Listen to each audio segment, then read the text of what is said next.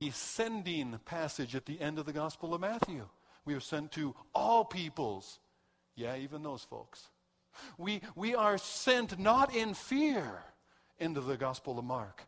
Into the end of the Gospel of Luke, we are here to be prepared to be there. We are here on this earth still, remaining, abiding, and waiting because we are sent to those around us. And then in the, in the, in the end of the Gospel of John, as Pastor Brian shared last week, that there's no plan B. That even the, the, the ones who learn of forgiveness through us will believe and be forgiven. And aside from learning of God's forgiveness, the message of forgiveness in Christ through us, there's no plan B. So we are spirit sent. And now we return with that sense of our calling, the sense of our sending, we return back to the Gospel of John, and we'll pick up a question, the same question the disciples have how are we going to pull this off? How can this be possible? I want to ask one question this morning, really. Well, we're going to consider together one question this morning, and that is what are you full of? What are you full of? Imagine Imagine that uh, you, you go to Starbucks or Pete's or Brew West, some coffee shop, and, and there you meet, uh, or you, you end up in conversation with somebody. Let's call him Stan. And there you are talking to Starbucks Stan, and along the way, the, the conversation gets around to you, clever rascal. It gets around to faith and why you go to church. And Starbucks Stan says, Yeah, I used to go to church once, but you know, I found out along the way that Christians are just full of it. Well, what did Starbucks Stan mean by that? Maybe he ran into some of those folks that are just so full of love, joy, peace, patience, kindness. No, that's probably, you could tell by the tone of his voice, that's not what he meant.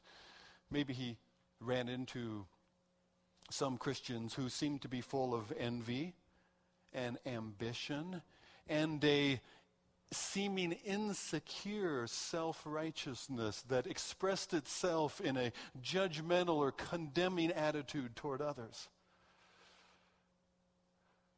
Is it true that Christians are full of it? What should we as Christians be full of? I shared it with the kids the Word of God tells us that we are not to be full of this or full of that, which will have their own effect. We are to be full of the Spirit. We are to be filled by the Spirit. Now, it's a, consu- it's a confusing command. We'll go ahead and put it up on the screen here. Um, Ephesians, Ephesians chapter 5, verse 18 Do not be drunk with wine, which leads to debauchery, excess, licentiousness, but be filled with the Spirit be filled with the Spirit. It's, it's, it's an imperative, it's a command. Be filled with the Spirit, but it's a passive command. We're told to do something, or we're, we're told to yield to something to us. So, how is it? There's, there's confusion in our minds because it's, it seems a bit nebulous or ambiguous. How is it that I can be? That you can be and know within your experience so that it has its effect on you to be filled with the Spirit. That actually is the thrust of our passage in the Gospel of John this morning. I'm going to invite you to turn there. The Gospel of John in chapter 14. I'll start reading in verse 15, but, but before I start reading, I want to just set the mood. Jesus has already told his disciples he's going away he's going to be departing. Now, imagine you are one of the disciples, the followers. Jesus has been your rabbi. And he is not just any old rabbi. You have come to know along the way, it has been revealed to you that he is the Christ, the Son of the living God. Your rabbi is the rabbi, and you have been his disciple, his follower, his learner. The things that he has said are the things that you have done. You have walked in the way that he showed you. Where he sent, you went, and now he says, I'm going away. Who's going to teach us? Who, who are we to follow now? How are we to follow now? That's what's in the mind of the disciples. If Jesus is going away, what will we do? Let's pick that up in John chapter 14 and starting from verse 15. If you're using one of the Pew Bibles in front of you this morning, then uh, you'll find us on page 764. John chapter 14 and verse 15. If you love me, you will obey what I command. And I will ask the Father, and he will give you another counselor to be with you forever. The Spirit of truth, the world cannot accept him because it neither knows, neither sees him nor knows him, but you know him, for he lives with you, and he will be in you. I will not leave you as orphans, fatherless. I will come to you. Before long, the world will not see me anymore, but you will see me. Because I live, you also will live. On that day, you will realize that I am in my Father, and you are in me, and I am in you. Whoever has my commands and obeys them, he is the one who loves me. He who loves me will be loved by my Father, and I too will love him and show myself to him. Then Judas, not Judas Iscariot, said, But Lord, why do you intend to show yourself to us and not to the world? Jesus replied, If anyone loves me, he will obey my teaching. My Father will love him, and we will come to him and make our home with him. He who does not love me will not obey my teaching. These words you hear are not my own, they belong to the Father who sent me. All this I've spoken to you while with you, but the counselor, the Holy Spirit, whom the Father will send in my name, he will teach you all things and will remind you of everything I said to you. Peace I leave with you. My peace I give to you. Not as the world gives. Don't let your hearts be troubled. Do not be afraid. Father, would you even this morning do what you've said here? Would you give us your peace that comes by your own presence? Would you, by your Spirit, re- reveal yourself to us this morning? And that we, in love, would walk in your way. We ask it in Jesus' name. Amen. The first thing we're told Jesus says, and this, this, this statement should make you just a wee bit uncomfortable. The Son compels here. The Son presses upon us if you love me, you will keep my commandments. If you love me, you will. Now, now we actually know that. Love compels us. Love constrains us. First, first or Second Corinthians 5 says the love of Christ compels me. Because of his love for me, I do things that I do, and we know that's true in other relationships. In, in, in marriage, it's like that. I remember last Saturday, I could have been watching football, but I was working on her car. Well, the cars in our family, because that was something my sweet and lovely wife wanted me to do. I should have been working on the cars instead of watching football this Saturday, but that's another matter. But we, we, we give ourselves, we submit ourselves to one another out of love. A, a teen will make the effort and, and turn her friends down and, and be home on time. Why? Because she loves her parents, doesn't want them to worry. Love compels us. Love causes us to do the things that we do. A, a father, for that matter, a mother. I remember my mom, a single mom, worked bad jobs and bad hours, late night hours at a convenience store, that's the worst shift where the worst people come in and hassle you. And she did that so she would be home some and awake in the afternoon and evening with us coming home from school. She did that out of love for her children to provide for her family, even though we did not know at that time the cost that she paid for us. Love compels us. Love causes us to do those things that we do, doesn't it? We know that. So Jesus says, if you love me, you will keep my commands. You'll continue to follow my commands. Well, but Jesus, you're going away. Who will be our rabbi? Who will teach us that we can follow? Well, there's where verse 16 comes in. He says, And I will send you. Or I will ask the Father, and he will give you another counselor, another paraclete, advocate, one who comes alongside is translated encourager and exhorter. It's all of those things. None of the English words seem to work. But one that's important is another. I will give you another like me, Jesus says. I will give you another of the same kind, the Son, God revealed in the flesh, the Spirit of the living God, the presence of God Himself in the Spirit who is with you and will be in you. As Jesus was there alongside rabbi, the Spirit will be there inside rabbi to reveal the things of God to them, to reveal to them, to press upon their hearts the way in which they should walk, the direction in which they should go.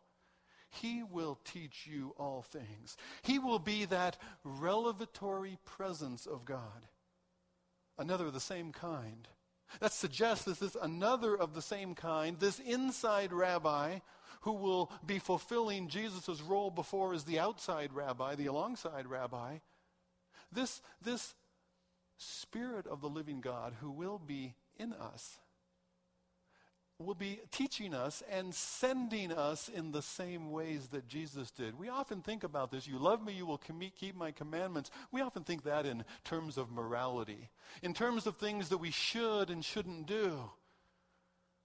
Jesus said, Follow me, follow in my ways, and I will make you fishers of men. Keeping his commandments was participating in his sending. It's one of the things I loved about that example that somebody just this week, while I was mulling these things over, sent that in here, here to the church office and said, Could we share this with the body? These are just some things that I've discovered. These are ways that people in our church can get out and be in the midst of our community. Wow. Yeah. We can do that. And the Spirit leads us in those ways. The Spirit calls us to a the paraclete, the one who comes alongside, who encourages, exhorts, who, who sometimes corrects and rebukes and sometimes comforts and gives peace. That spirit, that paraclete coming alongside ministry, that suggests that if I'm filled with the Spirit, I'm going to have that kind of ministry. You're going to. I told you a while ago that I wanted us to be an apostolic congregation. Not an apostolic church that has some apostle like figure who has all the authority, but an apostolic congregation as a sent congregation, right? I want you as an apostolic congregation to have a paracletic ministry. Write that down. It's a big word. It's like cornucopia. It's a big word. Paraclete. I, I, I just made it up myself. I can do that. I can just make up words. Paracletic ministry. I want you to have, like the Spirit does, a coming alongside ministry. That's how we're sent. Okay? The Son compels us. The Spirit reveals. The Spirit of all truth. The Spirit who will teach us, in verse 26, all things. He will, te- he will take the things of me, Jesus says, and he'll show them to you. He will remind you of all the things that I have said to you. The Spirit is a revealing presence. I want to be so full of that Spirit's presence who reveals the Father and the Son to us. I want to be full of the Spirit like a sponge is full of water.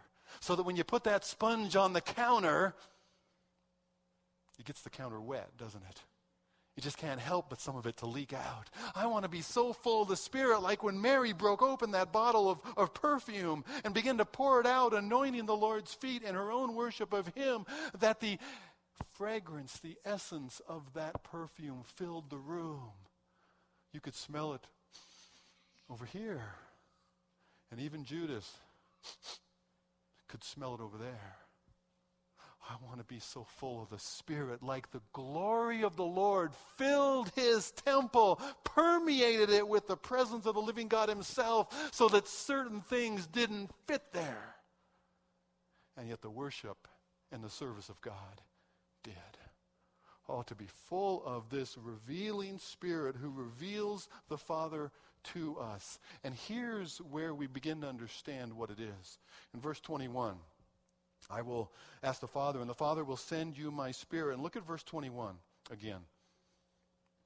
The, the, the, uh, the Father invites us into this kind of fullness. He says, Whoever has my commands, Jesus says, he repeats that part. Whoever has my commands and obeys them, who has them by the Spirit, the revealing presence, he is the one who loves me.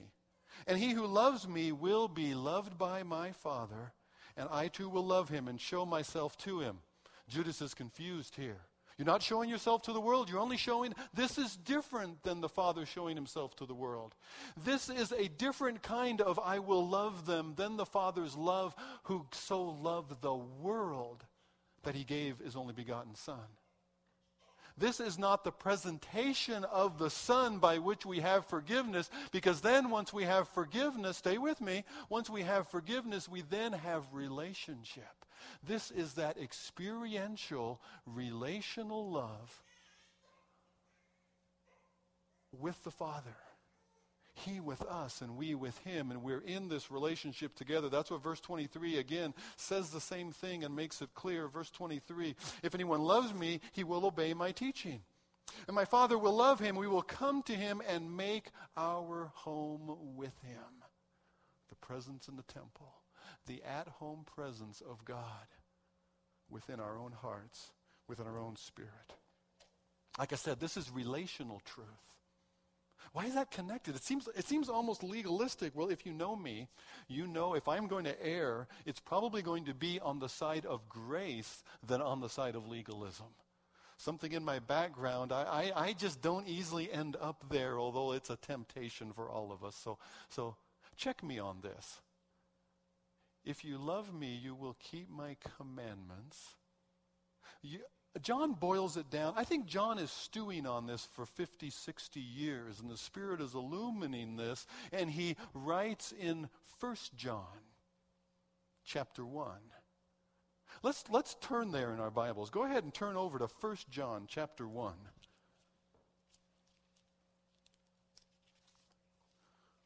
just before Revelation, just before the end of the Bible, end of the New Testament. First John in chapter 1. I'm going to start reading in verse 3. This we proclaim to you, what we have seen and heard, John says, so that you also may have fellowship along with us. We have this fellowship, this relationship with the Father, and we want you to have it too. We want you to have fellowship along with us. Our fellowship is with the Father and with His Son, Jesus Christ.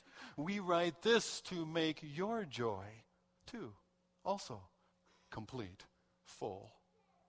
This is the message.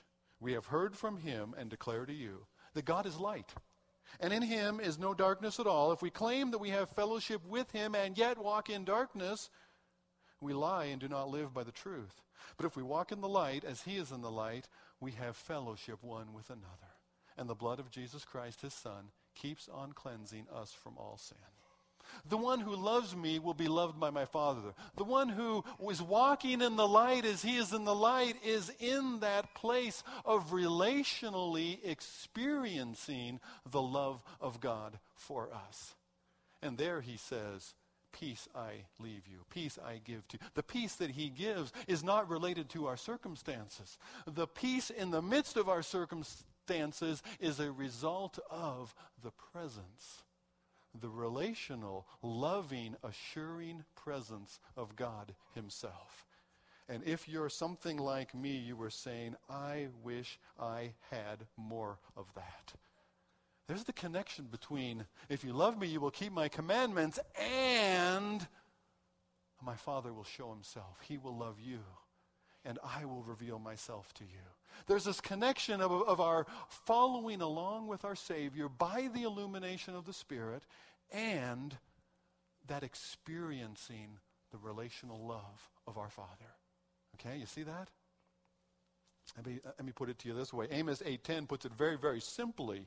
How can two walk together, you and God, unless they be agreed? If we walk in the light as he is in the light, we have fellowship one with another. Because that's where God is.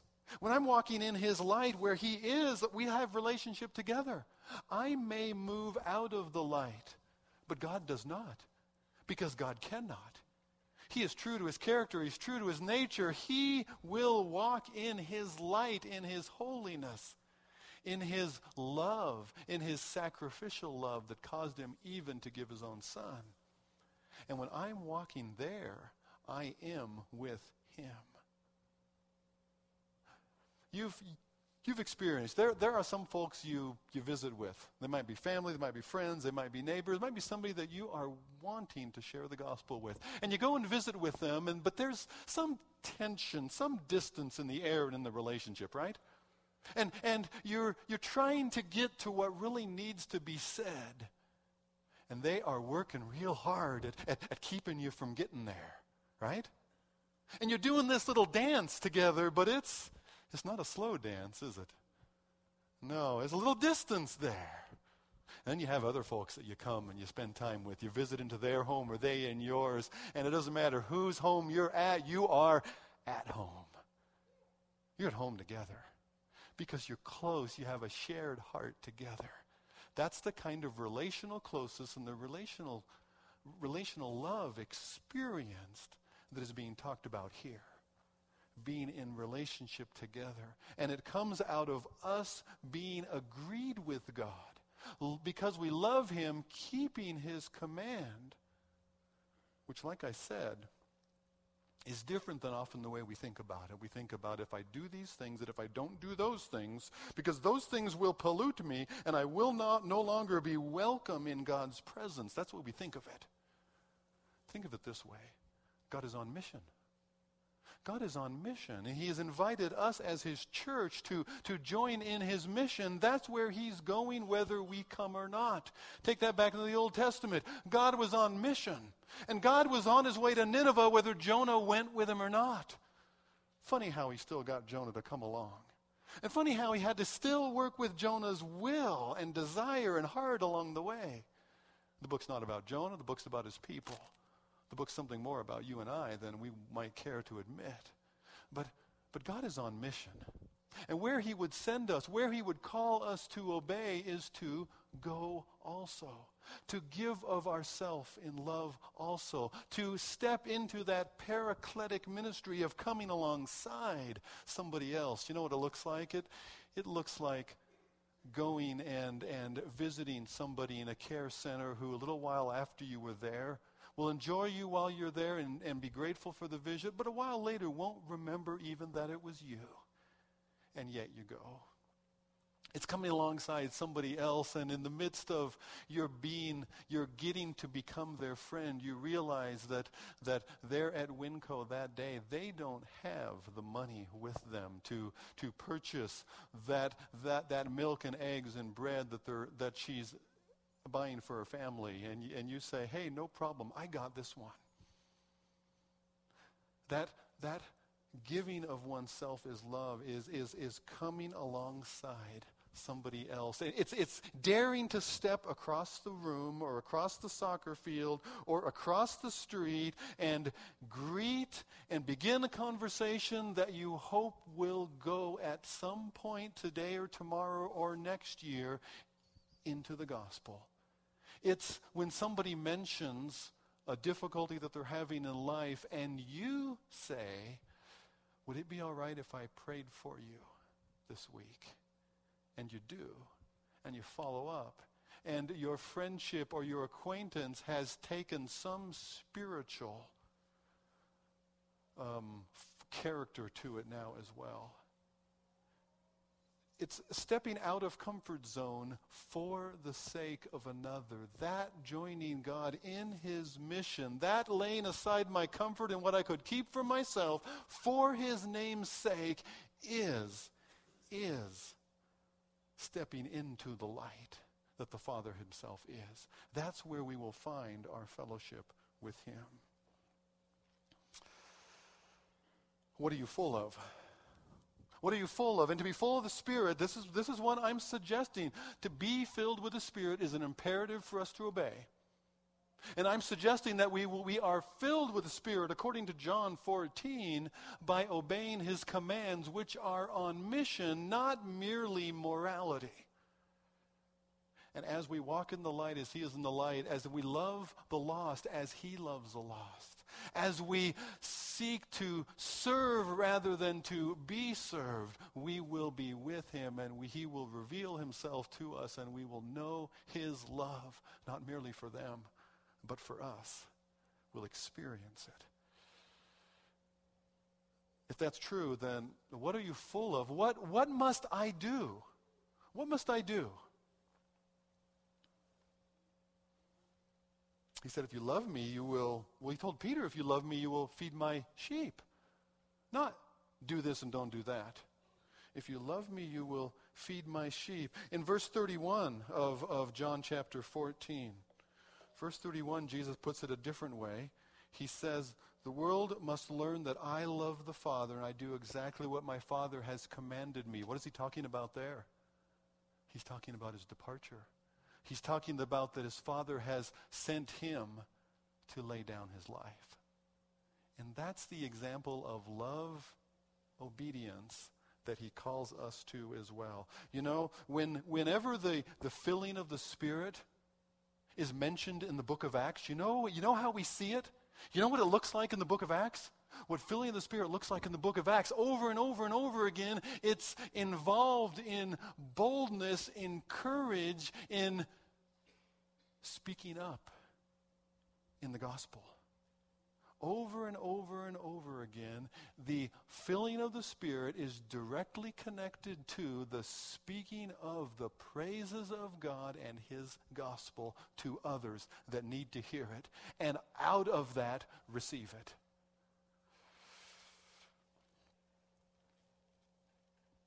If, if that's what it is to be full of the Spirit, what's in the way? My own agenda's in the way. The other things that I would give myself to, the other things that would entertain myself, the same kinds of things that get in the way of my yielding myself to loving my wife and serving her in this or that. Those kinds of things are the distractions that can draw us also out of the light. But if I'm in the light as he is in the light, there's another problem, isn't there? The light. Imagine now we've got a campfire. There's a camp, see, there's kind of a bright spot on the stage here. It's working for me. Imagine there's a campfire here, and it's big, it's bright. Wow, the light from that fire. And then you get closer to that fire when you feel some of the heat, but also that's where the light is, and other people around the fire can get a look at you say, well, man, I've been camping three days. I didn't shower. I didn't fix my hair. I just as soon draw back out of that campfire light a little bit. I don't want them to see me. Isn't that our issue? Isn't that our problem? We're afraid ourselves to get too close into the light. I don't want God to see me like that. What's the rest of 1 John 1 7? We walk in the light as he is in the light, we have fellowship with one another. And what? As we are in the midst of the gospel, we hear it ourselves because we need it ourselves. The blood of Jesus Christ, his son, keeps on cleansing me from all sin. I can guarantee if you try to draw close to God, I guarantee the enemy's going to start pointing stuff out. He's going to say, "Oh, you better not, you better not get close. You better not try to step too close into that light, into fellowship with the Father, because he's going to see this. He's going to know about that." You can say, "That's all right. He already knows." So I'll claim his forgiveness for this and for that. And if I am not full of anything else, if I am filled up to the full of the forgiveness and the grace of God, that like that sponge, that's what leaks out on the counter. That will be everything. You know, in Acts chapter 4, Luke, the uh, historical theologian, gets it precisely. He talks about the disciples after the threats where they did not bow to the press of the Sanhedrin. He says, and they proclaimed boldly Jesus. He says they were filled with the Holy Spirit. Luke got it right. But you know, those who weren't so astute said it another way. They looked at these guys and they recognized that they had been with Jesus. I want to be so full of the Spirit that when I'm in Starbucks with Starbucks Stan or whoever he or she is, that they would be inclined to say, but who's that with you? Oh, let me introduce you to Jesus. Let's pray. Father, that's our desire. We want, Lord, to walk with you. We want to trust and obey. The hymnist said, There is no other way to be happy in Jesus but to trust and obey. Father, we imagine it this way that in fellowship sweet, we would sit at his feet or we'll walk by his side in the way. Where he sends, we'll go. What he says we will do, will not fear, only trust and obey. Oh Lord, by your Spirit, make your will clear. Provoke us toward that one you'd have us come alongside.